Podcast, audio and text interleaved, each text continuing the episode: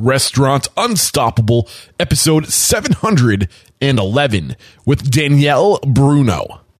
Any business where you have where you're interacting with the direct consumer, knowing what motivates them, what's incentivizing them to come to your restaurant or to come to, you know, your coffee house or whatever is incredibly important. But what's even more important is understanding what motivates or incentivizes the employee to actually do a great job. Are you ready for it factors, success stories, failures, and bombs of restaurant industry knowledge?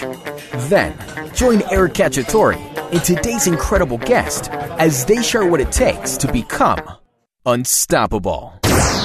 For years, restaurant owners have been pleading for more integration in their restaurants and they finally got it.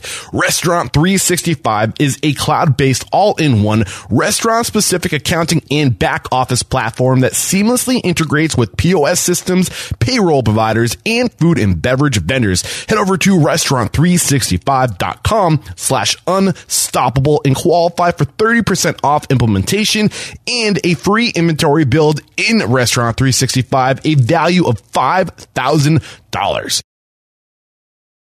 What's going on, Unstoppables? I'm really excited about today's chat. I have Tender Green CEO Danielle Bruno joining me today.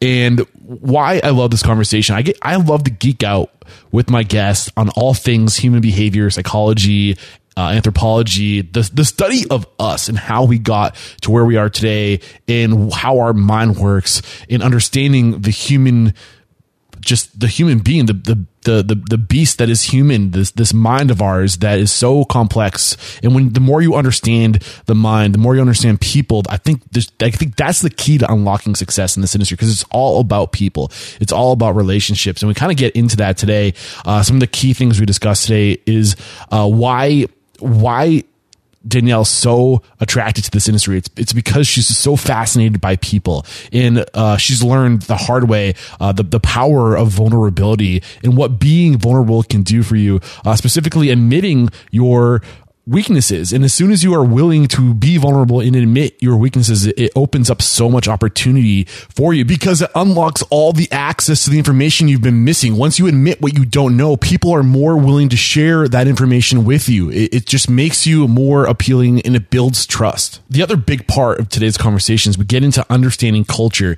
and how the secret to culture isn't just necessarily knowing the significance of these things like mission, vision, values, but understanding how you can influence systems and processes within your organization to enhance these cultures, uh, these these visions and these these values, and to lean into these things. And oftentimes, uh, it's systems and processes that dampen culture, but there's also ways to leverage systems and processes that increase culture. We get into the significance of that. And I want to remind you guys, we're still talking about COVID 19. And in today's chat, uh, basically, Danielle gets into what Tender Green's doing, how they've adapted, how they plan to adapt. Uh, she mentions, she mentions how important their loyal, their loyalty program has been. And she, she shares which loyalty program they're using over at Tendergreen. Uh, we also talk about how there's a whole new set of customer data coming out right now. And while you really need to be need to be paying attention to that data because there's so much information about customer behavior and look at those trends. They'll tell you how you need to adapt your business. Lastly, we get into what her plans are uh, for the future to to diversify hint hint meal kits. Uh, so stick around. It's a really great conversation. I promise you, you will enjoy it. Here it is. And with excitement, allow me to introduce to you today's guest, Danielle Bruno. Danielle, are you feeling unstoppable today? Oh, I am. Yes, that's what we like to hear. so, uh, Californian Danielle Bruno is a graduate of the University of California, Santa Cruz, and the University of San Francisco, where she earned a BA in psych and a master's in organizational development. While in college, she climbed the corporate ladder at Macy's before being recruited by Apple to be a part of their retail team. Uh, other career highlights include two years as VP of retail with uh, Pure Beauty, six years with Peet's Coffee and Tea as VP of of retail and marketing and operations. Man, you had a lot going on there. And three years as president for Drybar today. Uh, and for the past two and a half years, Danielle has served Tender Greens as CEO. I'm excited for this conversation. I really cannot wait to get into it, especially because you don't have a traditional path into the restaurant industry. You really No, don't not at all. Not but at all. those tend to be the best interviews. So I'm excited for this. But before we dive into your story, let's get that motivational, inspirational ball rolling with a success quote or mantra. What do you got for us? So my mantra that I uh, decided with my mantra about two years ago is that failure depends on where you end the story. Failure depends on where you end the story. Dive into that. So, you know, people used to ask me about failures, and I, you know, I'm sure inevitably it'll come up on uh, this in this meeting too. But I don't really believe in failure. I think failure is part of the journey to any success. Yep. And if you look at the most successful moments in history, you know, if you just rewound a little bit, um, depending on the situation, there was there's many failures in there. Yeah. So for me, it just depends on where you end the story. Yeah, I'm, I'm sure we'll probably pull back, or at least I'm going to do my best to pull back some of the layers on those failures. So I think those are where the best lessons are too. Uh, really, when you think about it. So a great way to get this thing started. Where does it make sense to start telling your story anyway? I mean, usually I ask, when did you know you fell in love with food, or when did you know that this was going to be the, the the hospitality, the food and beverage industry was going to be your path? But then I, I feel like would cut out the majority of your story because you didn't get into food and beverage until later on in life. So So my path, I, I think my journey to food really was more a journey around loving people. And um, so, you know, I've worked in retail, I've worked in service, I've now worked in food, broadly hospitality.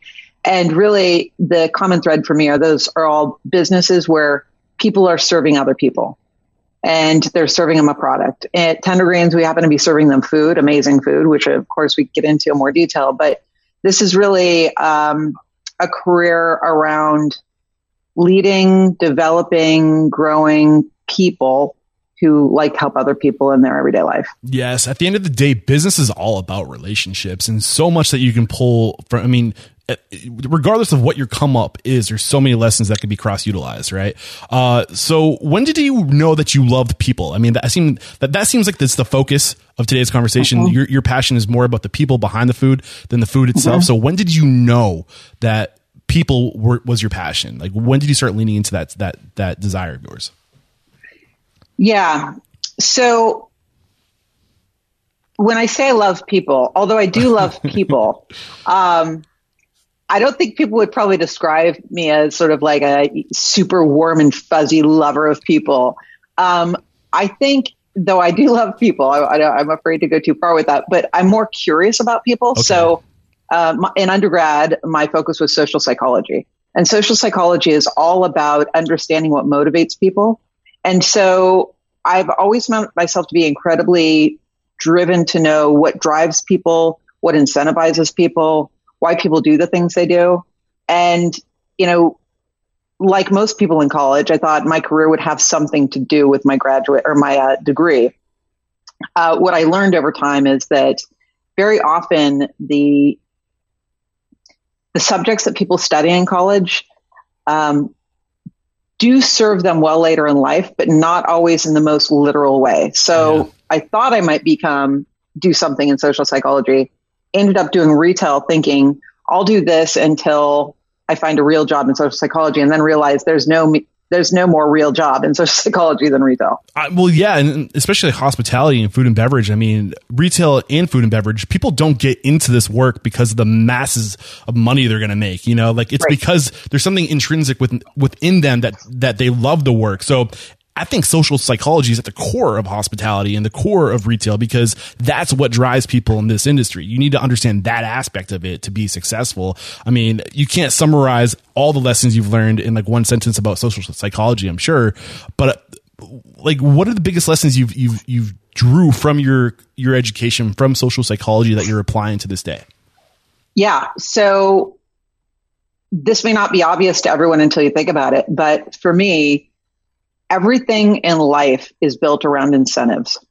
So focusing on what drives and incents people actually makes a huge difference to understanding what, you know, who people are. So in my business, um, I'm looking at the consumer a lot, whether they're buying uh, food or a computer or a cup of coffee or getting a blowout. Um, what's incentivizing them to do that? And then, even more importantly for me, what can I do to help incentivize the team member or the employee that's serving that population? And if you understand those two things, um, you can be incredibly successful in this business. Summarize those two things one more time. That's what, I want to make sure I got them. Okay. So there are two factors that really play out on a daily basis in what I do. Um, understanding what motivates a consumer is a very, very big part of retail, food, coffee, um, any business where you have where you're interacting with the direct consumer, knowing what motivates them, what's incentivizing them to come to your restaurant or to come to you know your coffee house or whatever is incredibly important. But what's even more important is understanding what motivates or incentivizes the employee to actually do a great job. I love it. Awesome. Uh, and I think this is why it's so important. One of the big lessons we've learned on the show is why it's so important to understand, to get to know your employees, to talk to your employees, to find out what drives them so you can find out yes. where they're headed, right? What their desires are and, and, to feed those desires within the current role they're at and, or let them to, let them contribute in some other way that you never even thought of because you didn't know that was on the table, right? Because you didn't know That's they right. had this skill. That's right. Yeah, that's awesome. I love it. So I, I mean, I think I could geek out on this stuff but we gotta we gotta share your story. So we gotta go back in time. Yeah. Okay. Um, okay. So take us to the point uh, when I mean I, I heard it's kind of funny because you mentioned that you love people and you love you're curious about people, but you also I from my research I found out that you're a little bit of a bully growing up. uh, and this these are your words, so I'm allowed to say it. Yes. Yeah. Yeah. Yeah. Yeah. yeah, yeah. For sure. So maybe take us there. Um, like we'll, the tickets to, to, to, that point, and we'll kind of t- talk through your your evolution, your progression. Yeah. So. um that's actually it's a great intersection because when I mentioned earlier when I said I love people, I love people, but I'm curious about people. Um, I, I'm not. I wasn't a bully because I hated people or I was mean necessarily. I think I was a bully because um, I had a, a pretty crazy childhood. Okay. Um, like a lot of people, uh, I grew up in a very dysfunctional family. Um, my parents got divorced when I was 12. My father was a um, uh, a homicide detective. Okay. And uh, my mother was a homemaker for the first early part of my life. So they had a pretty volatile relationship. And I think that ended up manifesting in me just trying to deal with shit and trying to be, uh, control things. And I think when you're young and your brain's still developing and you're trying to understand what's going on, you create all kinds of scenarios in life where you can either reenact things or try and master something that you can't ma- master at home. So I think part of me being a bully when I was younger was just me trying to assert some control and power, um, not because I was just uh, like a sociopath. Okay, uh, you're just trying to. I mean, that makes sense. We, I think that's when when we live in chaos. The first thing we try to do is try to get control over something, right? Think about um, when the whole pandemic was going down. Uh, when people have anxieties and they don't know what's going on, the first thing they're going to do is try to control their situation, which is why all the toilet paper went away because that's people right. were trying to stock up on toilet paper because exactly. The, the, exactly. that's kind of what I'm hearing from you. Yeah. So you try to exactly. get that control. You're trying to get that control. Uh, what did you learn about yourself in, in all that? And, you know, I mean, not, like, I don't want to put words in your mouth, but like, how did you get away from that to, to evolve into more of a, I don't know, um, a leader. I guess you you eventually became a leader, right? I mean, that, that's that's a safe thing yes. to say. Yes, I would say I would say that would be a, a good word for me. Um, well, I'm still learning, and one of the fascinating things about getting older is you every time you think you've got a handle on who you are or learn something about yourself, you realize you were still probably in some stage of figuring it out. But um, gosh, um, I think part of it was literally psychological development. I mean, I think part of it was just the brain growing and learning to understand and socialize differently. Um, I think it's fair to say that you were even a yeah. learner back then. Your your approach was just command and control, right? Like, yeah. and you you alluded exactly. to like other interviews that I listened that that you were always the leader. You were always bringing people together, but it was more of an aggressive way to do it. Right. So the the negative side of my bullying uh, took the form of uh, asserting myself to take control in sort of a negative fr- frame. But I definitely bullied my friends into doing the things that I wanted them to do. But um, I probably learned some lessons in that. I mean, I was uh, I was I started a gang, you know, when I was ten. Damn. Uh, called the Slick Chicks. I knew you were hard, and, but I didn't know you were that hard. yeah, yeah. I had a tattoo. So yeah, I had a I had a Mickey Mouse clubhouse in my backyard, and so I started this gang called the Slick Chicks, and I and I made everybody write with a, a sharpie on the back of one of their white T-shirts, Slick Chicks. So we had like gang T-shirts, um, and yeah, I mean, I guess you know back then they called it bossy, and uh, I was very bossy. So um, my bullying didn't always take the form of sort of like physical or psychological harassment. Sometimes it was just you know motivating people. Mm-hmm. So I know there's kind of a transition to you, you, know you're you start taking school a lot more seriously, and we haven't. I sometimes I try not to do too much research before an interview because I learn so much and I forget that my listeners don't know everything. So yeah. uh, you you struggled through high school and like middle school, right? You didn't really take school seriously until after yep. high school. That's so right. Get into that real That's quick. right. Yeah. Um, I I struggled through high school. Um, I think like a for for the same reason a lot of kids struggle through high school. Again, if they also develop if they if they grow up in a household that's not super focused on academia and uh, where somebody's maybe not groomed to be very studious. Um, I had uh, a lot going on in my life in high school personally. Um, my uh, parents had just, you know, gotten divorced. I lived with um, my mom, and she lived with a couple of friends in a condo in LA. She was sort of, you know, figuring out who she was. Um, I was just coming out or starting to figure out uh, my sexual identity. And um, I think I was just more distracted than anything in high school. It wasn't that I was not a curious person intellectually. I just was so distracted that it was less important to me than other things. Mm, that makes complete sense. Um, so, what changed in you uh, post high school? To did you just get more confidence in who you were and your identity that it took less of your you know waking mind to, to redirect your your that you know that extra bandwidth now to further growth on yourself? Like, what was going on? How did you what what changed in you to be uh, uh, kind of a aloof high school student to a badass college student that created all these opportunities for herself? Yeah, you know, I literally haven't thought about it until just this moment, but um, towards the middle of my high my senior high school year, I got into a really big fight with the people in my immediate social circle.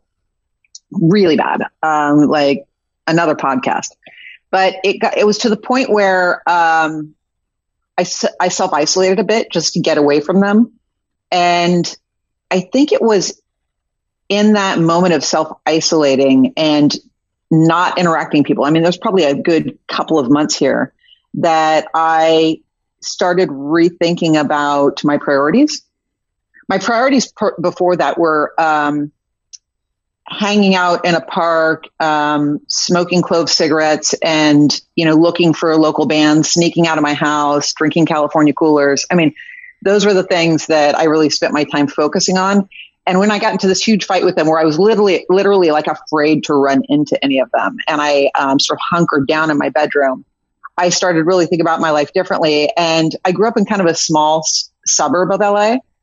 And it was also kind of then that I realized I wanted to sort of get out of town. And That's it funny was 'cause all of everybody that wants to sort of to LA. uh, came together, and I I was I was just saying it's funny because everybody tends to want to get out of town to go to LA, and you're you grew up in LA and you want to get out. It's funny. Um, so you had this time to self reflect. Um, were you trying to vision the person you wanted to be, and if so, what did that vision look like, or how how did this this this you know introverted time uh, affect you coming out of it? Like, paint that picture. um,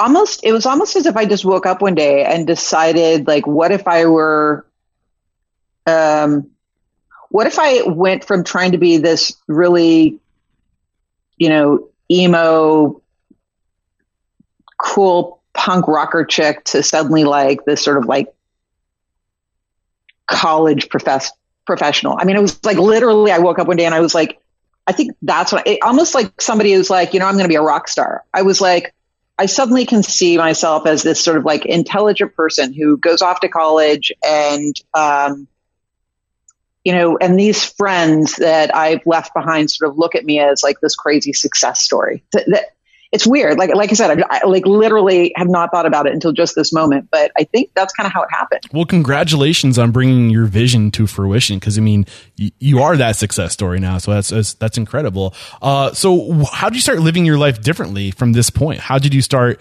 uh, being more intentional to achieve this goal of being a woman of success? Well, um, I wrote an essay, um, that it was you know, I mean, I, I, I, learned enough basic stuff in high school. I paid attention enough to, to have, you know, decent writing skills. Uh, I wrote a letter, I wrote an essay to get into UC Santa Cruz, and I really put my heart in it. I mean, I talked about um, my family, my upbringing. I talked about um, coming out at 15. I talked about the hardship I had with this group of friends. Um, there was this period of time when my parents actually kicked me out of my house, and I ended up living with my grandparents. So, um, I poured enough into it that I think it made me interesting enough to get accepted. Um, and the reason I chose Santa Cruz is because, you know, growing up in LA, I'd spent a lot of time at the beach. Uh, we had a house uh, in Santa Barbara growing up. And so I spent a lot of time at the beach. Uh, I had researched UC Santa Cruz, and um, it was uh, kind of like a cool hippie school with smart people, but it wasn't as hard to get in as Berkeley. And, uh, and I got in. So I want to dissect that a little bit because I think there's so much power in what you just shared with us. The and that's the the power of vulnerability, the power of complete utter tr- transparency. What feels like in the moment at your own demise, but it's so it's so empowering. It's, I mean, first it's empowering to admit Trent, like who you are, being honest with yourself, right? But then to take that honesty and to share that with other people, um, the things that you were might maybe be insecure about earlier in life, right? And, and coming out with these oh, insecurities. Yeah. I mean, that's how you gain trust. And, and, and we can take this lesson and we can do the same thing in our own businesses with our customers, right? With our employees and this, this place of complete oh, yeah. vulnerability. And you got into this good, this great school because of that. I mean, you instantly you're going to suck people in when you get that open, that transparent, that vulnerable. It's such a powerful tool when, when done right. And it has to be real. Yeah. Do you want to dissect that a little bit more? So powerful. And to be honest, something I really wish I had understood more a lot earlier. I think, gosh, I mean, the power of vulnerability, the willingness to utilize the things that maybe made you fearful or things that you thought were weaknesses when you were young. Harnessing those things into what makes you who you are and being willing to express those things. I mean, it's for me it's the you know when people say what lesson do you wish you had uh, learned earlier in life 100% that would be it for me yeah. just understanding that those things that made you weak or fearful before actually make you um, an interesting human right and i think vulnerability kind of goes hands in hand with or goes hand in hand with um, self-awareness because you have to be yeah. very self-aware yeah. to be vulnerable you yes. have to know and very few people are self-aware. I think something like like a small percentage of people who think they're self-aware are actually self-aware, uh, which is just kind of funny. So, um, so from there, you're you're hustling. You're in college. You're doing well. Yep. You're you're you're also working at Macy at Macy's at this time, correct? Well, my first uh, couple years at UC Santa Cruz, I actually uh, worked. Well, not. I had several jobs. Uh, I worked in the school library. Um, I worked for a pizza place for about a month before I got fired because uh, I this is before GPS. I had no sense of direction and I was trying to deliver pizzas and uh, I was working at one of those pizza places that had a like 30 minute guarantee. If you don't get it in 30 minutes, you get your money back. So they were just giving pizzas away like right and left. So I didn't last long there. So I had a lot of odd jobs. Um, and it was really towards the last uh, couple years where I got a job part time at Macy's and then worked my way up. All right, let's take a break there to take our um, to thank our sponsors, and we'll be right back to to talk about your professional path. If you're sick of paying multiple vendors and services to outfit your restaurant needs, only to deal with the frustrations of technology that's clunky and void of that seamless experience that you so need, then you've got to check out Restaurant 365, a cloud-based restaurant-specific accounting and back office platform that seamlessly integrates with your POS system, payroll provider, food and beverage vendors, and banks. With Restaurant 365, you'll have real-time reporting and analysis to make the best best and most data driven decisions. No more guessing. Other features include detailed daily and labor data from your POS system, accounts payable automation, automated bank reconciliation, incorporated inventory management with guidance on reducing your food costs, and scheduling features to reduce labor costs and engage your employees, all saving you time, money, and headaches. Take action today and find out how Restaurant 365 is saving restaurant owners up to 5% on prime costs. That's awesome. Head over to restaurant365.com slash unstoppable and qualify for 30% off implementation and get a free inventory build within the system, a value of 5K we're back and uh, you were just starting to get into your professional career. Um, any key mentors? I love focusing on mentors and the people that influence us and help us become the people we are today. So reflecting back at this time any key lessons or any key mentors that really stood out to you?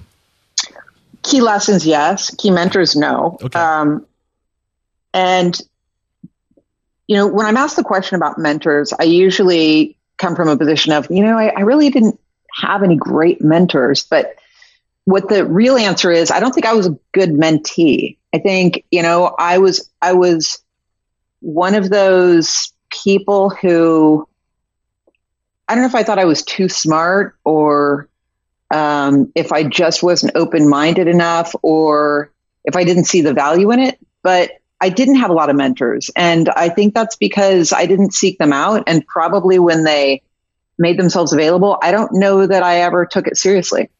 Okay. So what advice do you have? I mean, where, where do you want to go with this this this yeah. section? Like what are you yeah. thinking? Like I don't want to take you off your train of thought. Yeah, so I mean, it goes a little back to what we were talking about uh, a few minutes ago in terms of being vulnerable. I think I don't know if it was an era or if it was just the type of person I was, but I think it's really important to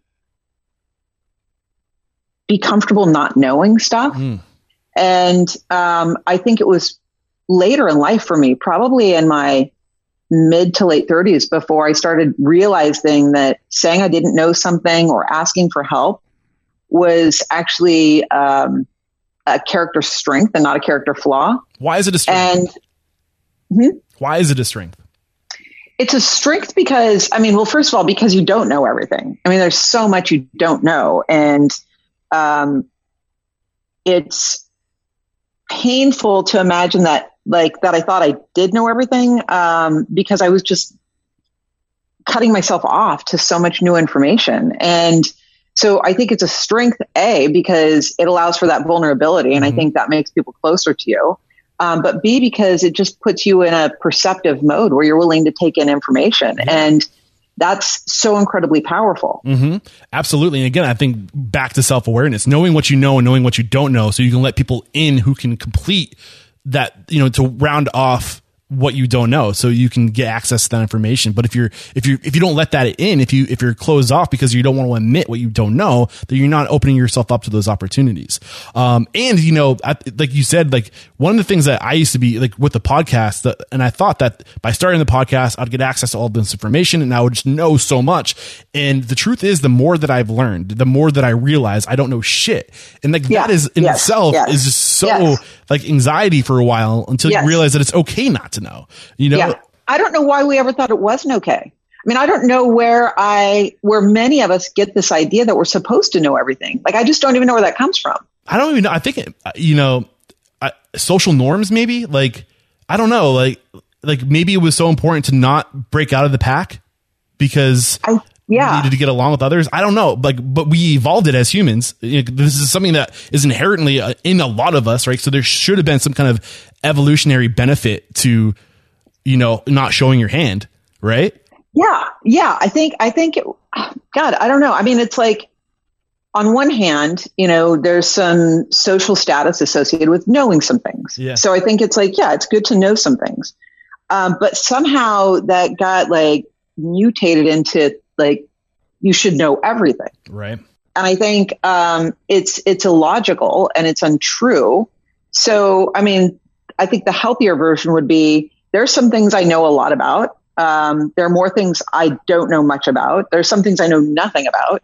And as a society, society wouldn't be great if, as we're getting together and learning from each other, we can cross exchange this information. We can all learn a little bit more. But if I'm thinking I know everything and you know nothing, there's actually no point in us interacting at all. Yeah. So bringing it back to your story, while at Macy's, you realized that you didn't know everything, and you you started opening yourself up to people who knew what you needed. Um, Yep. Any other way we can dissect that? Is it worth moving forward at this point? realizing you don't know everything, so opening yourself up to uh, learning new information, and also as you learn that new information, just sort of testing the water a little bit and being willing to sort of figure out what comes from that. Because if you already think you know the answer, then you're not even going to like learn those little things along the way. Yeah. So I'm really excited. Um, well, any other key lessons uh, with your time at Macy's before we start talking about how you were recruited by Apple? I'm sure you learned a lot from that organization. Yeah, I mean, the, there is a crossover lesson. Uh, the crossover lesson is the reason I got recruited to Apple, which is um, when I was at Macy's, I I was still in this sort of state of mind that I'm going to work in this retail job and I'm going to and I'm going to keep doing this until I get some sort of a real job outside of this. And I think the good news about that is um, I didn't take myself so seriously. And so when I was operating at Macy's, um, I would be running departments, I would be learning things, I'd be learning things about the business. But I was also willing to be experimental because, unlike a lot of people I worked with who are just like, here are the rules, follow the rules, and it's super authoritative, um, hierarchical environment. And so people are like, if you want to get ahead, you have to like follow these rules. Because I was kind of like, yeah, this is just, you know, part of the journey for me. I was willing to sort of test things. And so um, it's what I later learned in life would be would be called servant leadership. But at the time, you know, I would be hiring people. Um, and again, you know, the standard way of operating there was like you demand something, people follow the directions, they follow it to a T, and if they don't, they're bad at their job. Mm.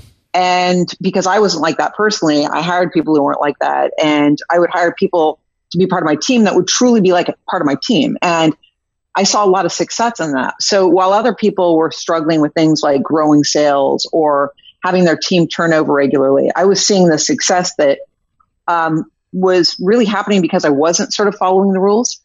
And it was in somebody that I worked with who sort of saw me operating that way that referred me to Apple when this whole thing started. Uh, he was uh, somebody I didn't work with that closely, but um, he went to work for Apple. And uh, when they asked him for uh, names of other people that he thought would be successful there, he gave them my name for that exact reason. So you, the the culture fit for Macy's just didn't sound like it was it was good for you. You need to be you need to be a part of a an organization that was more centered around chaos and uh, invention, right? And the unknown. Yes. So for people that are listening to this, uh, and I, I agree with you that it's you know you, you can kind of if, if you do it right tact, tactfully enough you can get ahead by doing what's not expected from you like you just mentioned like you can zig when everyone else zags and you can Yep, get noticed yes. but how do you find that balance in doing that in a way that isn't too far off the beat the beaten path that you get fired you know what i'm saying like how do you find that balance Yeah. of of zigging not so far off path that you're not pissing Yes. off That's the key to it, right? So um, I think I think the safety net I had is that my results were always very good. Um, you know, I really understood what success looked like, and success there was very specific. It it was um, having a having a good P and L, right? So driving sales, reducing cost.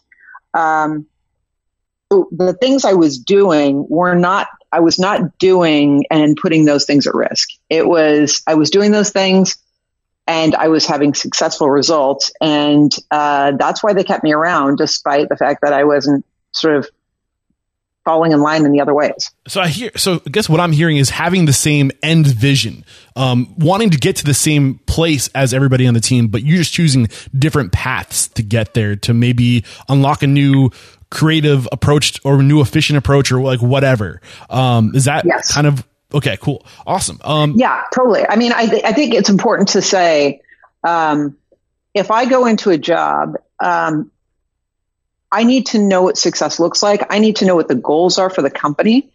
Um, it's not creative and interesting for me to decide that the goals are different for me than they are for the company.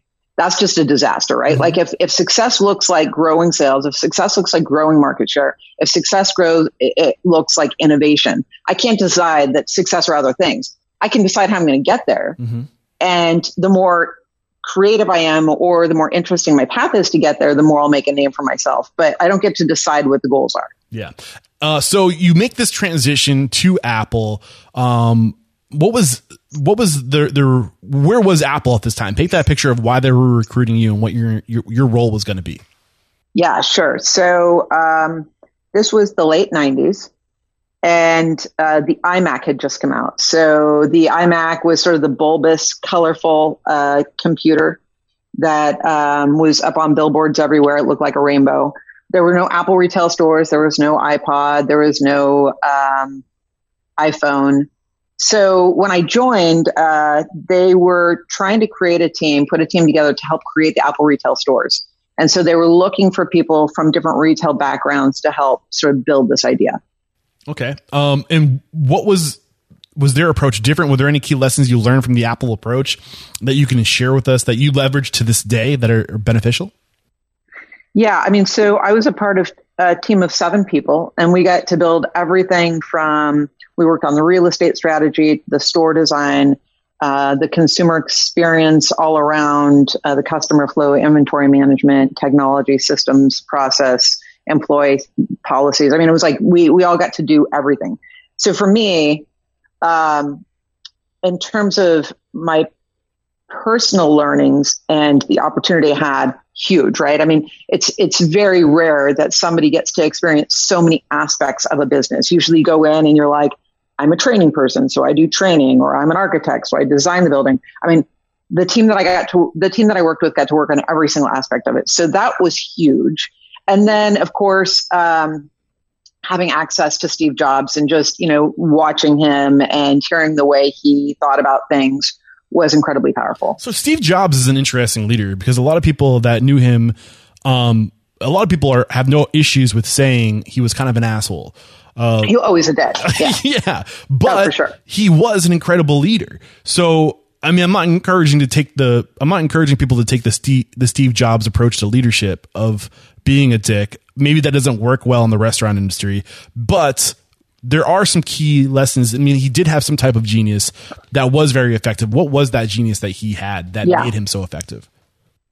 I uh, I feel very strongly about this. I think um, being an asshole doesn't work 99.9% of the time. So if people want to take that approach, they're going to fail. I mean, um, the reason that it's so well known that he's an asshole is simply because um, it's so unusual to be that successful and, and have a personality like that. So if people decide that that's the portion of the, the story that they want to take, it's not going to, it's not to work out well. Um, the reason that he was a successful leader despite that is Wasn't because he was a crazy genius and because he was a crazy visionary. Yeah.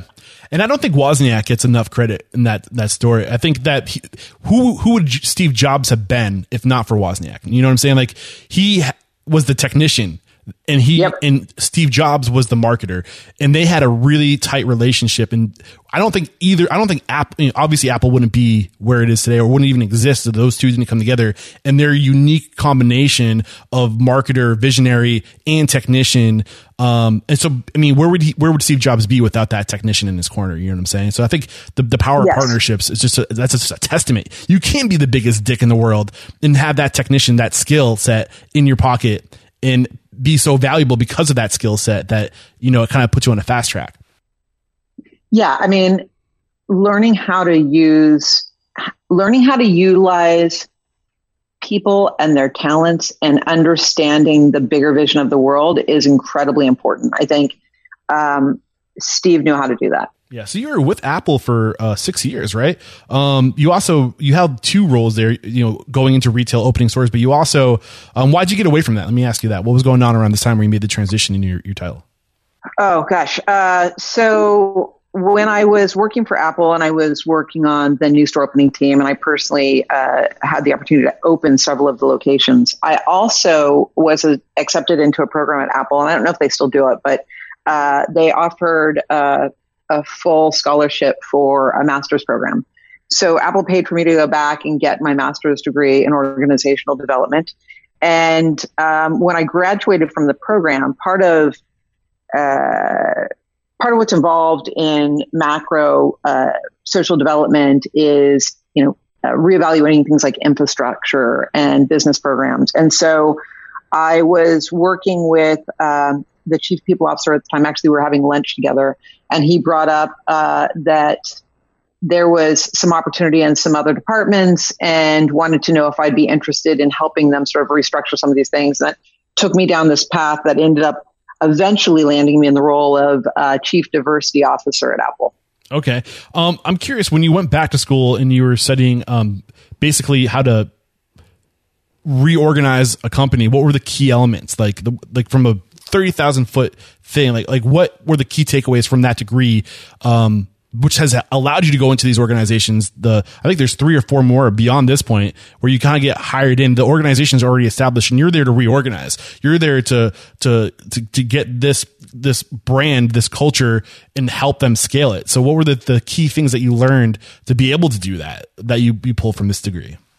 Yeah, I mean, the thing that's interesting about this subject is that. Um, there's sort of the ma- macro level what's the purpose of the organization to the micro level which is you know what is every single individual's role within the organization i think having perspective on the full sort of uh, life cycle or or filter of that um, understanding that um, the company's ultimate purpose cannot be achieved without aligning the mission to what every single person is doing at the most basic level in the organization.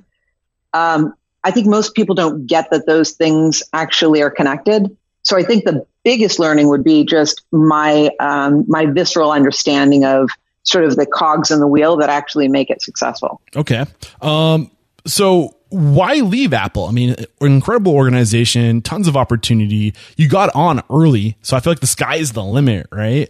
Um, relatively early, you know, not super yep, early. But yep, what was the reason yep. for getting out of there? The reason I left was uh, in this role, this chief diversity officer role. Um, it was an interesting role in that uh, I had the opportunity to work with a lot of different departments. Um, I spent a lot of time sort of talking to people about um, why diversity mattered through the organization. So I'll back up just to say um, it was in a conversation at lunch where I was talking to our chief people officer about the fact that most of the departments um, were struggling with of staffing issues. They were struggling specifically with hiring electrical engineers. At the time, electrical engineers were all the rage, and and and there were just not enough of them. And so, in this conversation with him at lunch, uh, I made a comment which was, "Gosh, it seems like you know." Most people who are graduating, and I don't even know why I said this, most people who are graduating from electrical engineering program are white men. And there's less and less white men in the country. And so you know, unless other people start, you know, going into these programs, we're going to have a big issue from a technology standpoint. I mean, that was really that was all I said. And then he was like, you know, I've always been, I've been thinking we should create a diversity department here at Apple. Do you want to, you know, be the chief diversity officer for Apple? And I was like, whoa, whoa. I, I mean, I'm not even, I'm not an HR person. Yeah. And he was like, no, this is exactly the kind of thinking we need. And so I ended up sort of creating this job and creating this department that is is there today, and it's very uh, you know successful department. But it was not my desire to ever sort of go create this thing. It was just something that I had the opportunity to do. So um, I did that for a couple years. I worked with historically black colleges. I worked with um, uh, a lot of work uh, groups like Women in Technology. I, I, I did a lot of presentations. I met with deans of college to talk about, you know, ways to, you know, get people more interested in these programs. And it was cool, but it wasn't my passion. I mean, it was like something I like doing, but the truth is I really like building and growing retail, restaurant, hospitality businesses. That's the excitement I get from sort of the chaos of, of all that is that. Um, what really was, was more of a personal driver. So when I realized that, um, I didn't like sitting at my computer creating presentations, doing you know road shows. That wasn't my thing. I liked being where the action was. That's when I sort of realized I probably need to find my way back into uh, the retail world.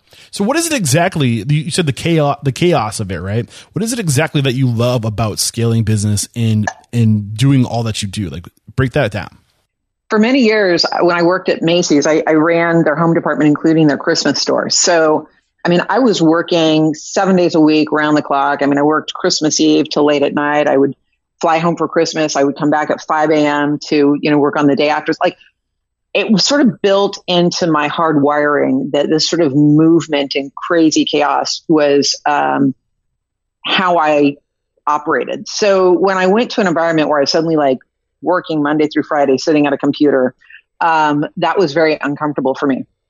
What I realized is that I like that in retail things kind of never stop. I mean, it's like, you know, even if you're only working in the US, you still have, uh, you know, from time zone standpoint, you know, uh, business is opening at 8, 9, 10 a.m., closing at 8, 9, 10 p.m. I mean, it's kind of always going. And I just like the excitement of something that's always moving and shifting. And again, coming back to that idea of like what motivates people, what drives people, it's just something I'm so curious about. Even for me, it comes down to like, what kinds of pots and pans are people most interested in and why? You know, are people more interested in the price? Are they more interested in the material? Are they more interested interested in the brand? I mean, that kind of stuff like that's where I really geek out. Like why people work. Like, and I'm right there with you. Like yeah. why we are the way we are. How did we get yeah. here? Right. Uh, yes. It's fascinating stuff. Uh, and there's, there's just so much of that that's just related to the hospitality industry. I think it's a lot because I, th- I think chaos is underrated. And uh, I'm right there with yes. you with, within, in, I think I thrive in chaos. Like I'm at my Same. happiest when I'm just like, I'm where, when I don't know what the next hour brings, you know, where I'm just going yes. and this, but at the same time, we can't exist like that and scale a business, right? And there's got to be that, but and there's tons of emphasis on the significance of systems, processes, procedures, protocols, all these things. Like you need that to be successful. But yes. I think we got so close to that in like the 90s and early earlier 2000s that we lost sight of chaos and we forgot how important chaos was because that's human that's that's where the yes. soul is is in chaos yes. so did you recognize this is this something that you picked up on too yeah. So, I mean, thriving in chaos can mean two things, right? Thriving in chaos can mean that you're just a chaotic person and so it's feeding you. Thriving in chaos for me is about like creating order in chaos. Mm. Um, maybe again, something that's sort of a nod to my past, but the reason I thrive in chaos is because I love process and systems and orders. So for me, it's about going into chaotic environments and creating order in a way that doesn't lose all the magic that was there with chaos. And I think that's probably the most important thing. I, I mean, when I went to work for uh, Peet's, for example, um, Peet's was had been around for 40 years by the time I got there, um, but it was still operating very much like a tribal company. I think there was maybe there was like I don't know 150, 200 locations. I don't even remember how many Peet's coffees there were, but there were virtually no systems and process in place because the whole uh, Peet's was created in Berkeley and it was created around you know the, the the the product and the quality of the product. And there was this thinking that if you created too many systems and process, you would lose something about the product itself. I think the only reason they hired me and allowed me to do some of the things I, I did is because I worked for Apple and they thought, well, you know, she can't be too corporate and too structured if she worked for Apple. So maybe there's something in there. And I think it, there actually was because for me, stripping out the things that make an interesting, a business interesting, stripping out the culture, stripping out um, the story, that's a disaster. You can't create process and uh, allow any of those things to be damaged. So my, I think my personal superpower has been what makes the brand special and unique, and how do I create order and structure in a way that actually maximizes those things um, versus, you know, reducing the, the power. So I feel like the next natural question is how I know it's not you can't answer this in one with one you know one answer, but how do you how do you cement those things that that that you know are the the soul of a brand the the things that we can't lose at the expense of scaling because if we lose it then like it's all the steam's taken out of our sales like all the wind's taken out of our sails how do you how do you do what you just said? How do you keep those those important cultural things the chaos um and or even use them to excel the, the systems and the processes how do you do that? Yeah. I can't tell you that. Okay so so here, interviews so, over. I mean um so i think first of all, I should say that I've been very fortunate to have opportunities where I go work for successful companies. You know, I mean, it's not like I'm taking some broken company that had a terrible product and a shitty brand and I was able to revive it from the dead. I, I actually, I don't think most people could do that. I certainly cannot do that. Um, so I'm very selective in where I go in the first place, right? So for me, the places that I thrive in are places where it's like really quality product and a really strong brand with sort of a cult following.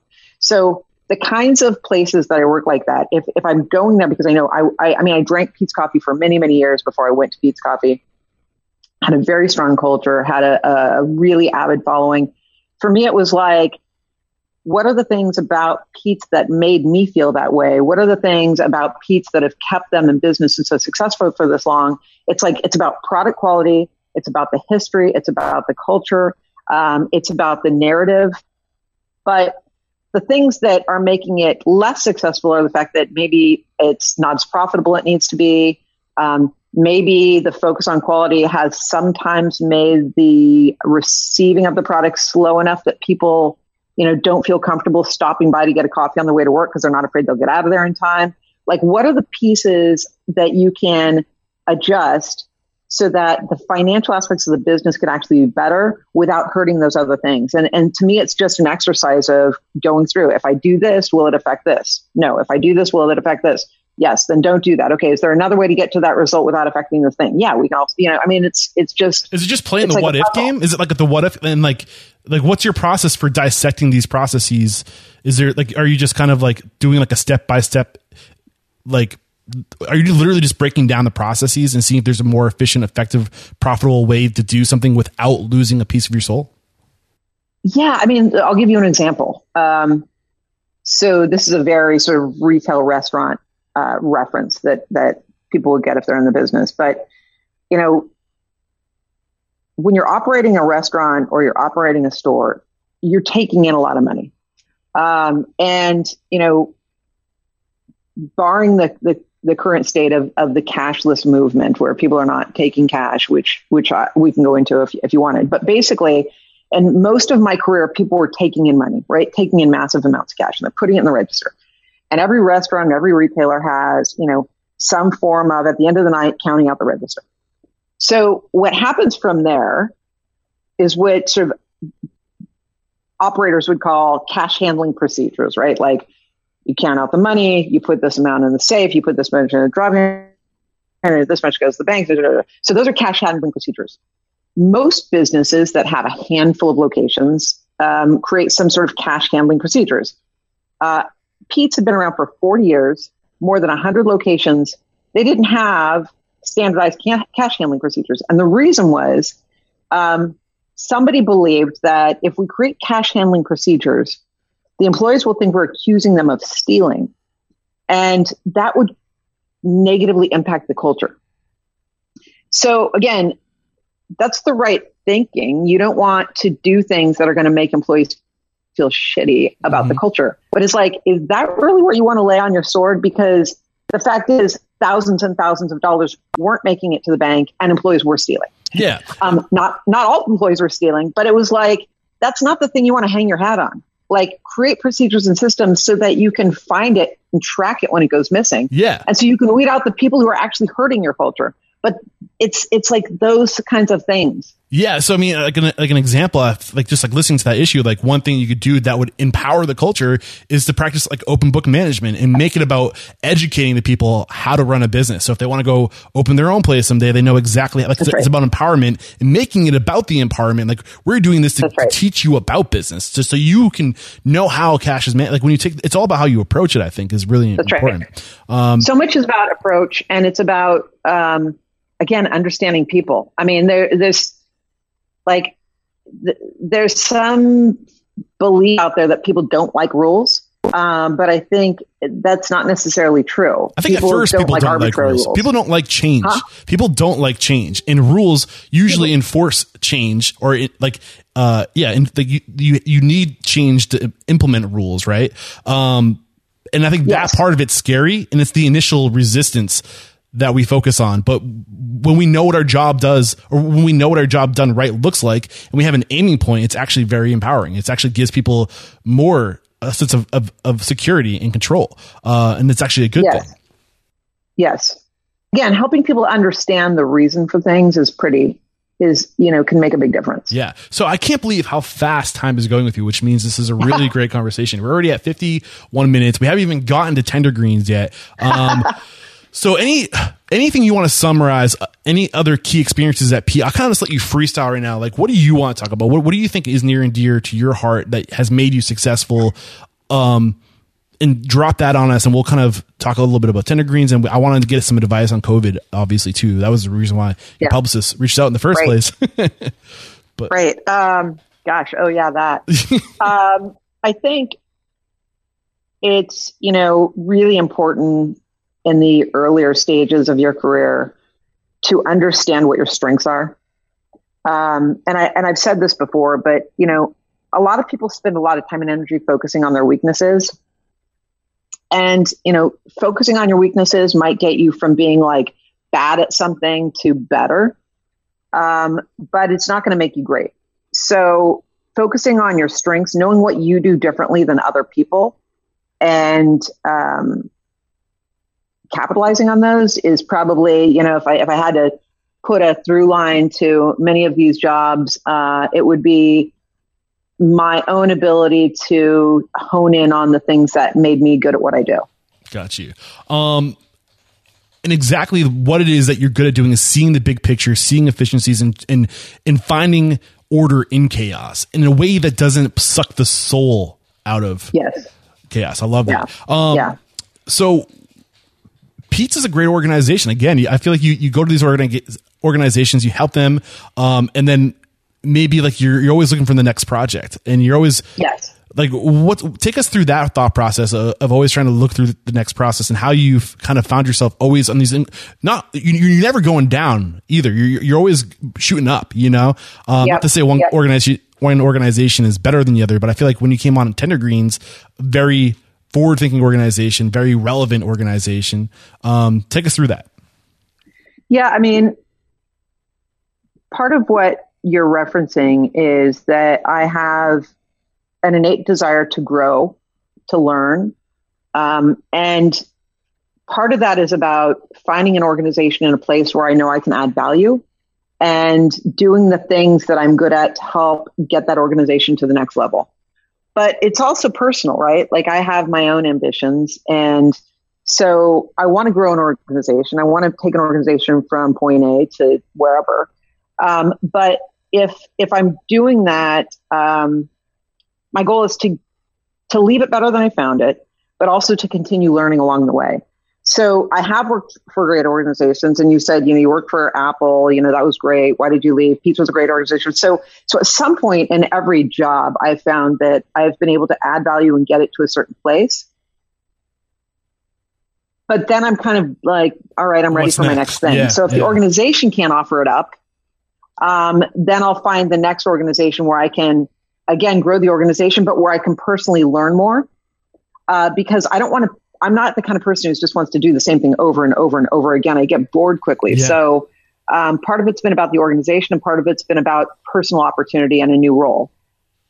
So, what was it about Tender Greens that uh, gave you an opportunity to learn more? What was diff- so different about Tender Greens that gave you this whole new landscape of new lessons to learn? So much. Okay, so um, part of my desire was that um, I love tender greens. Uh, I, I, was personally a customer of tender greens, eating at tender greens two to three times a week for a couple years. So I loved the product. Um, the founders who were still running the business were at a place where they were looking for somebody who had scaled businesses. Um, them, the board, the investors, they wanted to grow the company. And so they wanted somebody who had experience growing brands. They really wanted somebody who didn't suck the life out of brands uh, to grow them. So I think that's what made me appealing. Um, and they wanted someone to take over. So basically, when I was interviewing for the job, I was interviewing for the job of president. Uh, there were two founders left. One of them was president, one of them was CEO. Um, I was interviewing for the job of president, but the other CEO also had plans to leave and move on to do other things. So the idea was I would be president. I would learn the ropes about the restaurant world, and then I would take over the CEO role. So for me, part of it was just simply the idea that I could go in and be president, CEO of a company, something I'd been wanting to do for a long time, something that I felt like I'd been building up my skill set for many years to do, and was kind of like, yeah, I want to run the show. I'm going to be the person who actually like makes the calls here without a boss. Everybody has a boss. I have a board, but like on the day to day, I get to make all the decisions. So, so that was a big part of it for me. Um, I also was incredibly interested in learning more about the restaurant industry itself. I mean, there's no business more operationally challenging challenging than the restaurant industry. I sort of saw myself as a sort of operational expert. Um, you know, uh, traditional retail is hard. Service, I was, you know, in the, the hair business, very hard. Um, we did skip but over the restaurant those. business is hard. Yeah, capital H hard. Yeah. So what what makes the restaurant industry so much more difficult, in your opinion? There's so many things out of one's control. I mean, um, basically, you know, from the supply chain, you know, getting food from the farm all the way to getting it into someone's mouth. There's a lot of things that can go wrong along the way. Um, and, and that doesn't even include, you know, the, the things that are required to make the food great. Just like there's a lot of things that can break and go wrong. The, the, the next level of what's required to make sure it's amazing um, requires a lot of people, um, a lot of process systems, uh, a lot of um, passion. I mean, there's really no industry that I know of that requires um, better operations and more passion to be successful. So when you came on uh, Tender Greens, it was 2017, right? Two years ago. Yes. Yeah, 2017. Um, what was your biggest challenge from like day one with this new landscape of food and beverage? Well, I mean, as someone who has worked in a lot of different industries and as someone who had a ton of experience in things like operation and marketing, um, the piece that was most challenging for me was just learning about food. I mean, you know, I've like everyone love food and uh, I was a customer and I think have pretty high standards around the quality of food I'm willing to eat but learning just the basics of how to make food, understanding um, why the freshness is important, what it means for food to be fresh, understanding the supply chain and getting something from a farm into the hands of an executive chef when it's in whole form and that it needs to be literally processed to be delivered to a consumer into a new product when it's still like in the confines of your restaurant. I mean, there's a lot to learn around food. Yeah. So uh, I think I spent my first six months just learning as much as I could about the food, where it came from, uh, what what makes it you know good, um, and uh, and so that was probably the the the biggest learning curve for me. It wasn't a challenge in a negative way, but it was definitely a challenge in terms of like I have a lot to learn. Yeah. So once you felt like you had a grasp on the food, the the um the the life cycle of the food, getting it to you know the farm to the the customer's mouth, and the the lingos and all that stuff. What was your next challenge?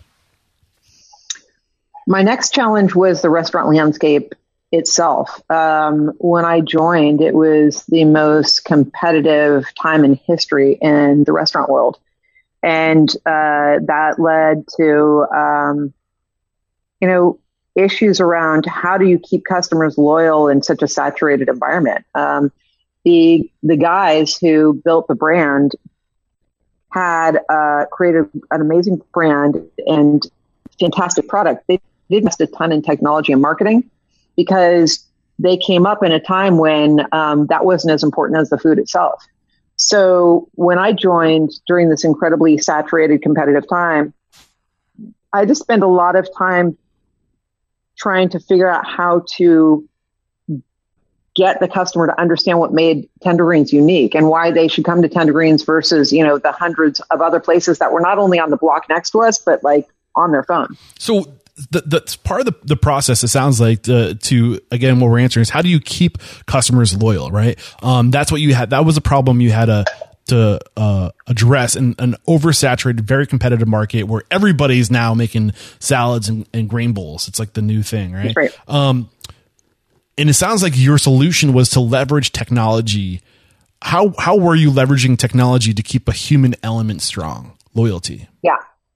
So I mean, going back to what we were talking about before in terms of like when you're looking at efficiencies and systems, how do you not break the things that are amazing while you're trying to improve things, right? So, um, the product quality at Tender Greens was amazing. It was something that was they never com- compromised on, and even when competition got hard and and profits started going down because labor rates went up, um, they could have made the choice to you know change the quality of the products. They could have made the choice to change the size of uh, portions.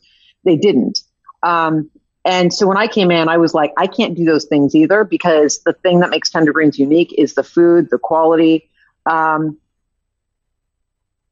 so we're not going to touch those things. But what we do need to do is find a way to invest in technology so that the people who love Tender Greens um, can get value out of it. So we created a loyalty program that um, set up a tier system so that the most loyal people received, you know, um, incentives for coming more frequently.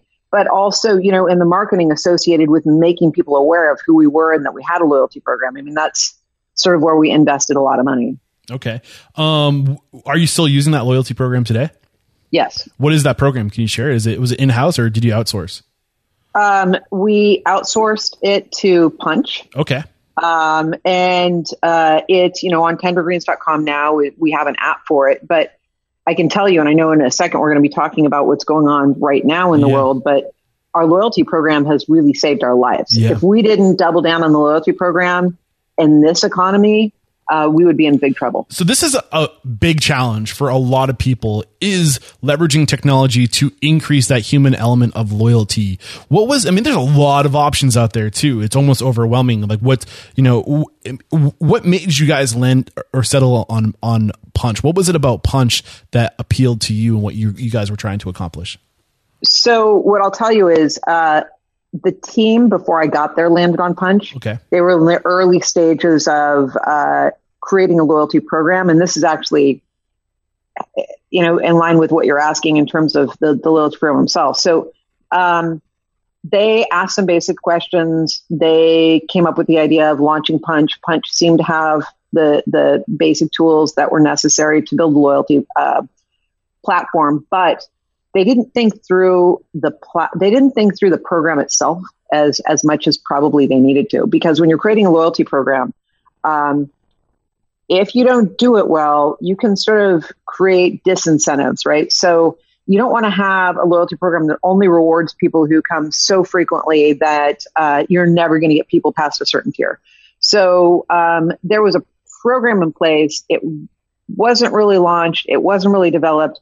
Uh, at, when my team came in, they actually sort of uh, redesigned the loyalty program to make it more aligned with, again, you know human incentives. So it sounds like you need to make if if you're if you're approaching uh if you're taking the tiered approach, you need to make the the tiers attainable.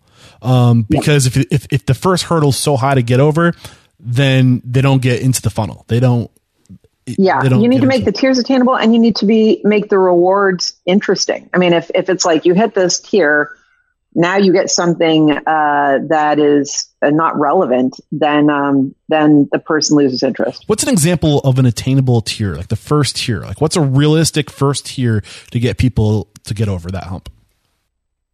Well, I mean, it would be so different for every business, but one thing uh, that I would suggest is, you know, look at how your consumer currently behaves, right? So if you're saying uh, something like 30% of our customers are doing this or buying this or coming this often, then um, that's probably a good place to set your first tier, right? So it's like you want those people who are 30% of your customers to be doing whatever they're doing more often.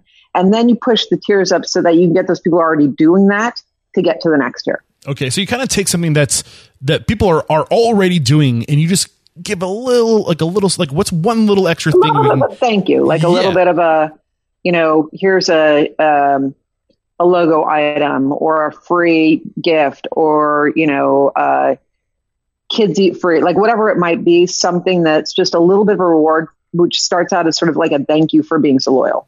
And you mentioned some incentives that you share. Like, what are some of your favorite incentives you think to, to add value? Um, how can you add value in these different tiers without necessarily breaking the bank? You know, like how do you, can you create perceived value? Yeah, I mean, again, it, it's it really depends on the the customer and the business, but you know, it might be something like. Um, you know, if if you're noticing that uh, 30% of your customers are getting a, you know, a, a, certain drink or getting a cookie, like maybe you know your first incentive is that once a week you throw one of those things in uh, because it's something you know they love already, and that it would be great for them to be like, oh, well, my cookies, you know, on the house today. So again, something you know they already like that they're already going to do. Um, if it's something that's totally outside their regular behavior, they're just going to be annoyed by it. Got you. Um, so you're a psychology major. Major. I'm really kind of curious. Do you know why these loyalty programs are so effective? What's going on with how we work and why we do the things we do that make these programs so effective? Well, they're only effective if they're built correctly. Um, and the ones that are built correctly, um, make people feel good about the decisions they're making. I mean, I think um, if I feel like this program is rewarding me for being in the know or being smart um, or for being, you know, a regular customer, then that makes me feel like um, I'm spending my time wisely. And um, I think people like to feel good about the decisions they make. Got you. So you already mentioned um, that this loyalty program has saved your butt with this, you know, pandemic that's here. And uh, you can't. I feel like at this point, if you didn't already have a pretty well established loyalty program, you kind of missed. Is that a is that a false statement? Uh, do you think it's too late well, to even develop? I would make it. I would make a distinction. Okay. There's there's loyal customers, and then there's loyalty program, right? So we have lots of customers who come to Tender Greens all the time, and they either you know before all of this they came in person you know, after this, they might be uh, purchasing our product through Postmates, DoorDash. Um, they may come and take the product and leave. Um, that doesn't necessarily mean they're invested in our loyalty program itself, um, which basically is an opt-in system where you have, you know, your name in there and, and your uh, your meals are being sort of recorded. I would say if you don't have a loyal customer going into this, you would be in trouble. Yeah. I think if you have the added benefit of a database of customers that you uh, know come to you frequently and you know what they like, then that gives you a whole nother level that you can access yeah. during a time like It's interesting because we call it loyalty programs. We also call it reward programs. And I think that the mm-hmm. Programs is probably a better use of words because like you yes. said they're already loyal you're just rewarding them for their loyalty that's um, right and there's lots of loyal people who aren't part of the program yeah um, so i mean we have some time left i still want to kind of i would love to bust out a speed round with you a five minute speed round before we wrap yeah. up but i want to get into covid a little bit obviously yep. um, i don't want to spend much time talking about what you have done because i feel like yep. a lot of what we that ship has sailed and but i want to spend time talking about what you're going to do um, and what you think the future of the industry looks like and how we can come back stronger. That that's really the the theme I want to echo when we're talking yep. about COVID is like how can we share knowledge and come back stronger? How, how can we how can we choose to come back stronger? So yep. real quick, what what how did COVID nineteen affect you guys? Were you able to maintain, re- retain a lot of your employees? Did you have to lay off a bunch of people? Did you have to shut down or close temporarily? Like, what was the the result from the? Yes, pandemic? all of those things. Okay. Uh, so at Tender Greens, we had a fairly healthy delivery and to go business going into this. So unlike fine dining, um, we we were already a little better positioned. Um, so when we closed down our dining rooms, um, we were able to pivot to that form of business. It's you know uh, uh, it's just a percentage of what we were doing before, but uh, we did close down uh, a handful of stores on the East Coast. um, a couple of locations in malls where the malls were basically closed. Uh, the rest of the locations we left open, but between the stores we closed and the skeleton skeleton crews we went down to, we laid off about half our employees. I mean, that's pretty good compared to what other people had to do. I mean, you the fact that you're able to hang on to half is something, you know. Um, yeah. So, what's your plan for the future? I think that's really what people want to know. Uh, how are you adapting your businesses? What's your plan for the future? Yep. So at Tender Greens, uh, we pretty quickly launched into a line of grocery goods. Um, and the the way we went about it was, um, as consumers, there was lots of product we didn't have access to. Right, we'd go to a grocery store and we couldn't get, uh, you know, eggs, milk, butter, uh, you know, meat products, fresh produce, um, and we knew that uh, as consumers that we were frustrated by not being able to to get to that food. We also knew um, because we're a restaurant that brings in whole fresh foods every single day, that there are farmers and food suppliers that suddenly had their supply chain completely cut off. Because with all the restaurants closing down, um, they've got like uh, uh, crops that they've grown. They've got like milk, especially this time of year. You know, like it's like it's like we're all we're, we're, getting into that you know that that freshness, that season of freshness, right? Well, maybe in California right. it's year year round, but in other parts of the country. Um, so um, you, so basically, we, we, we, we wanted to find a way to get that food to consumers, which is why we created this grocery box because it was like people are pouring out milk. People are, you know, crops are going bad. So we created this product to try and um, meet that need. Mm-hmm. So what that means for the future for us, um, I think in creating that uh, straight from the farm through, you know, through our restaurants, putting these boxes together and getting that out to the consumer, we're learning a lot about what matters to people. And so we're looking at our menu. And when we reopen, we're looking at like, how does this evolve our menu long term? Are there products that we're selling today in this, you know, COVID time um, that we weren't selling before that may stay on our menu permanently? Yeah. And um, that's what we're looking at right now. I think I think what's gonna one of my I don't know if these uh, if the whole grocery um, approach is going to have legs for a long long term. I think that yep. um, people are going to start slowly getting more confident going out. Uh, yep. But I do think people are going to try to reduce how much they go out. Um, yep. If they can go pick up, you know, their lunch today, but they can also get leftovers and reduce, you know, the the the amount of times they have to go. I think yes. you know what I'm saying. Yes. Like, how, like how can we create something that lets our consumers have leftovers so they can reduce the amount of times they have to go out. That's right. Um, That's right. I think that. What, what, are you guys doing? Do you agree with that yeah. statement? Or are you adapting? Totally agree with it. Okay. So we have we have groceries like proper groceries, like literally like a dozen eggs or you know a, a pound of butter. Uh, but we also have things like you know a, a full cooked steak, a, a full cooked chicken that serves four. We have uh, large uh, venue salads so you could uh, create a whole family meal from our. So you could literally buy what you would normally buy. Maybe you would buy a soup, or you'd buy like a regular salad, or you could buy from us a steak for four. You could buy, you know, a side of you know quarter mashed potatoes, and you could buy, you know, a Caesar salad from us. And where two months ago we didn't have that, you know, uh, you would buy an individual entree. Uh, today we offer that, and you would now have food for your family for days. Yeah, and I mean, so that may stay, that may last. Yeah, and I think that, you know, the truth is, I mean, we're like, I think the, the split now is like 40, 60, 40% of all money spent on food is at restaurants now versus 60% of people. I, I can't remember the exact number, but we're almost at that 50, 50 point. So there's yep. a huge segment of people that like, that have become accustomed to eating well and eating healthy. And now they're saying, nope, you can't go to restaurants. You got to go to grocery stores, but they suck at cooking or they don't know how to cook or they didn't have any yes. of the stuff that, yes. so they, yes. they, they still want to be able to get somebody to cook for them. Right. Yes. But in a way that is just much more effective that they can stretch out over multiple meals. Um, and just the convenience of that. I think that's where you're going to see a lot. And I think it's a good thing. I really do because I think yep. that you're going to, well, this isn't my time to say what I think. What do you think is going to happen? Like that's what, that's what we're curious. About. well, do I do think people are, are experimenting more, right? Yeah.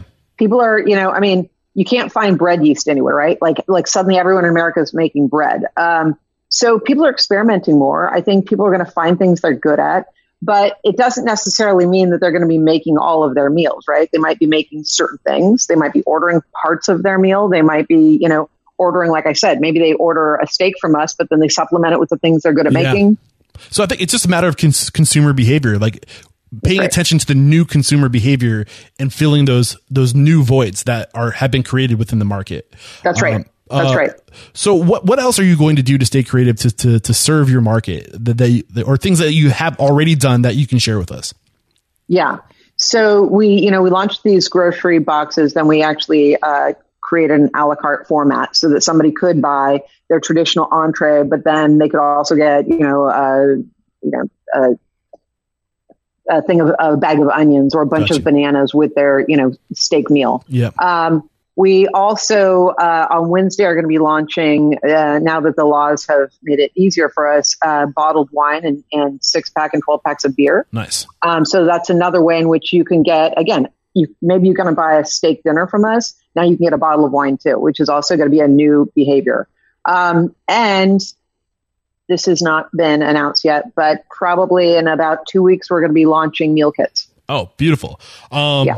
I won't. I won't pull back too many layers on that. Then I'll respect you. uh, one thing I do want to know before we go to the speed round is what do you think the future of the industry looks like? Um, as far as when do you think we're going to come out of this? Your prediction, and also, well, that like when do you think we're going to come out of this? Answer that, and then also, I would love to know um, what you think needs to change now that we have this opportunity to reset. How do you want to come back stronger? Yeah.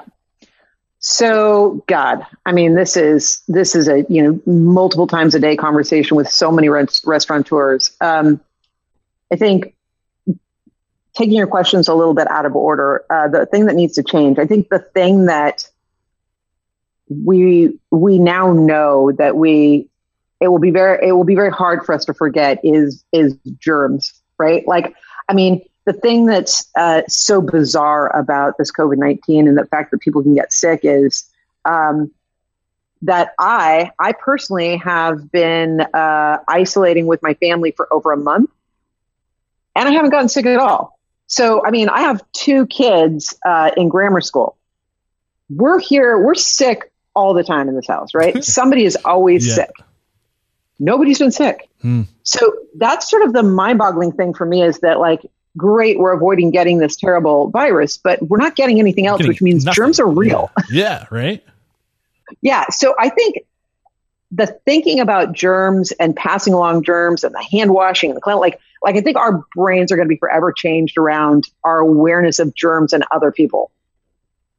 How that plays out is is a mystery to me. Um, you know, especially when you think about things like bars where people are just like all over each other. You know, I mean, so so I think um, what that translates to in terms of of going back and reopening. I think uh, opening I think most responsible businesses will open slowly and cautiously. I think we're going to see a lot of places, and we already do see it in certain places in the South where they're just going to open up. And I think they're going to see a resurgence. And then I think they're going to back up again and they're going to end up doing that back and forth. Like to me, that's a disaster. I, I, I would much rather open more slowly and cautiously and move into a more normalized economy than risk sort of like jumping the gun and end up having some sort of a relapse that I think would be terrible. Yeah, slowly reducing the restrictions, and you're already starting to see it with like grocery stores, right? And where it was really Yes. controlled, and now they're starting to get a little bit more lax with like, but they, but in that time, they were able to implement procedures within the store Well, yes. to, to accommodate Yes. or to to combat the the the likelihood of contracting something within the store. So. You know, we've, we've adapted, you know, uh, in different ways. So we don't necessarily, so I think that that's what you're going to see is like, like you said, just like that slow, it's going to be a pendulum swinging back. Yes. Um, what do you think needs to change about the industry? That, that that's one thing I'm really curious. If we can come back stronger, some like what's what's one thing that if we all get on the same page today about this is what what's wrong with our industry and this is what we need to do collectively to make it better and we can make that change now. What's that look like? Well, I mean, going into this crisis, the restaurant industry, let's be honest, was already in a bit of a crisis. It was a, a crisis of, of saturation, too much competition. Um, I would say probably too much mediocre product. Mm-hmm. Um, probably uh, restaurants uh, that maybe shouldn't have existed in the first place because they weren't offering something unique and special. Mhm. And um, I think some of what happens when we get out of this, hoping that the majority of restaurants survive, I'm hoping that the ones that survive survive because um, they really offer are offering something unique and special. They're offering a great product. They're offering great service. Um, they're doing interesting, different things that maybe weren't done before. So I think we all have to look at sort of why we were existing in the first place and what we need to do to justify that existence. So I think what comes out of this is that people sort of double down on, on what they're good at.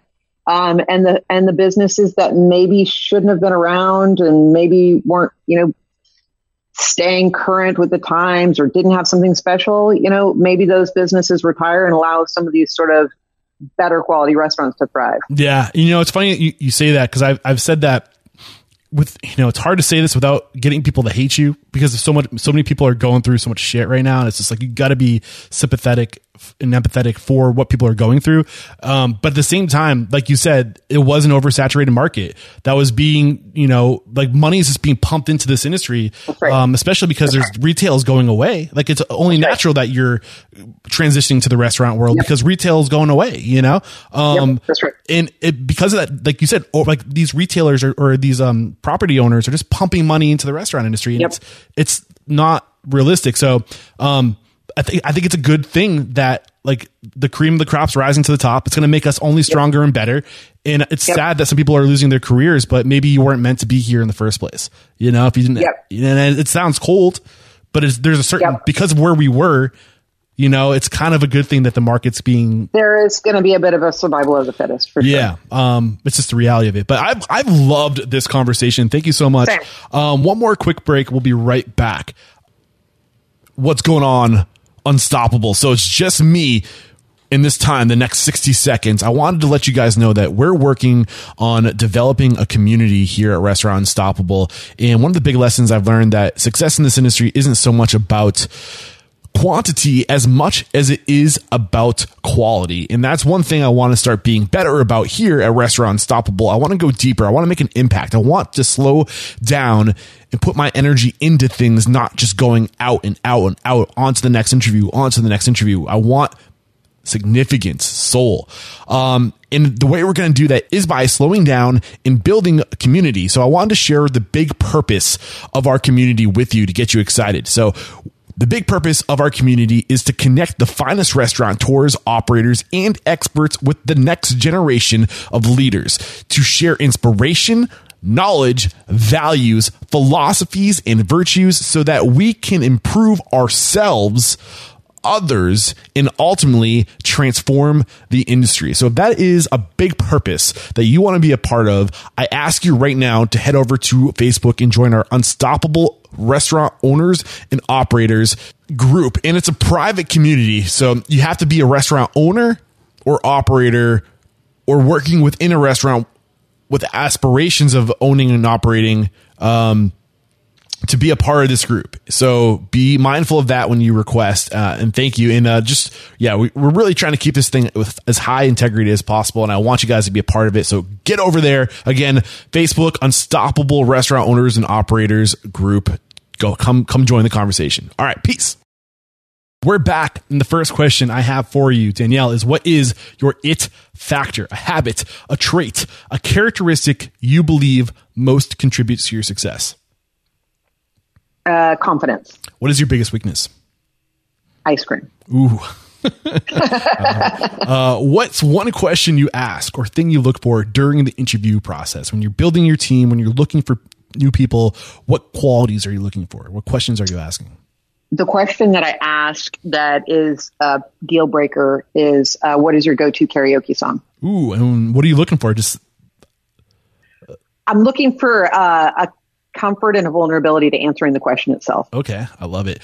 What is uh, your biggest challenge today? Your current challenge?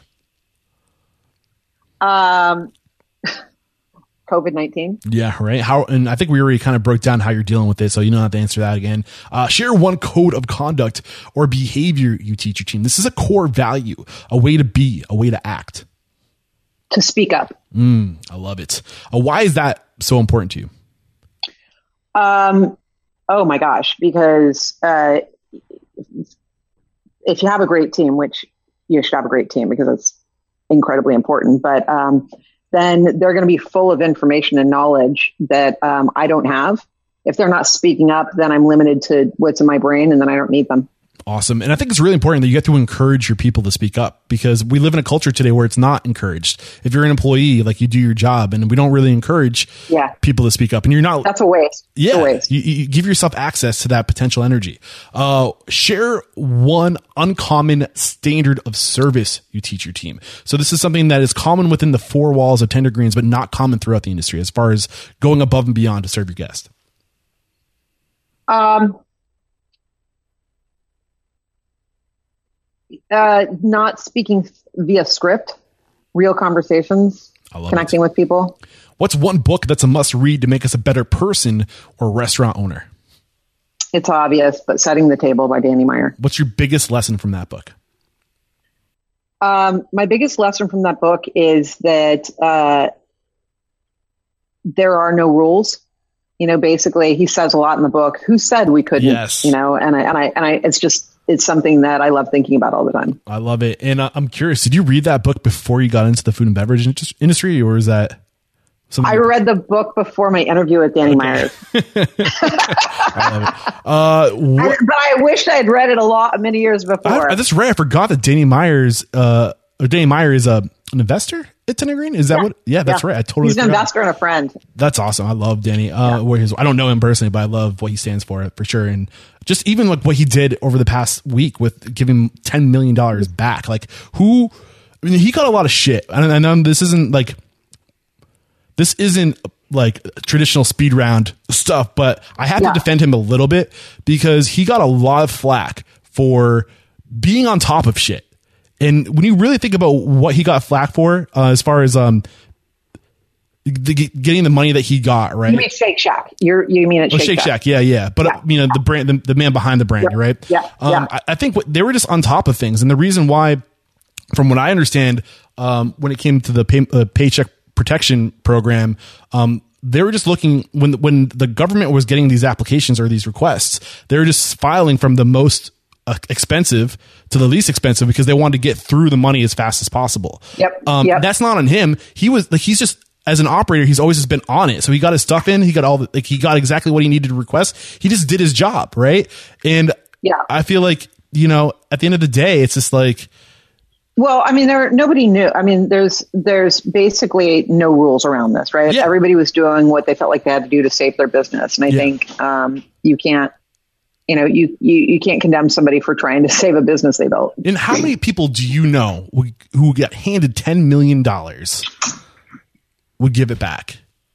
You know what I'm saying? Oh, like, Yeah, and, and it, yeah, none yeah. of us will Because ever be put in that position they didn't our have lifetime. to give it back. Yeah. People's memories are short. People would have gotten over it, but they they made the decision to give it back because they felt like it was the right thing to do. They found they're finding other ways to raise the money. But yeah, I mean, people would have gotten over it. They could have kept the money. Yeah, we like to think we would do what we would know what to do if we are put in that position, but the truth is, not the majority of us, the great majority of us, will never be in that position. You know what I'm saying? So we can't relate. Like it's hard. No. you know. So like, No, there's, um, and there's no rule book right now. I Yeah. mean, this is unheard of. This is this is completely like who knows what you're supposed to be doing right now. right. I just wanted to get into that a little bit. I completely forgot that the that those those brands were related. Um. So the next question I have for you is, what's one thing you feel restaurateurs don't do often enough or well enough? Eat at other people's restaurants. Yes. Uh, name one service you've hired or outsourced. So this is uh, a service like, and this is kind of weird with bigger operations, but like what I'm trying to get here, what I'm trying to do is connect good people with good people. So uh, Yep. a, a marketer, a designer, Yep. like a skill that somebody's using and putting their skill, like in selling their skill. Who's who's one person or one service you've outsourced that you've been ex- really impressed So with? We outsource our IT biz- side of the business, which I've never done before, uh, to a company called Surge, run by Jason Bueller, and he's awesome. Beautiful. And what is one technology you've adopted within the four walls of your business that's had a huge impact? Dispatch by Olo. Okay. And this is the last question. It's a doozy. Get ready for Okay. it.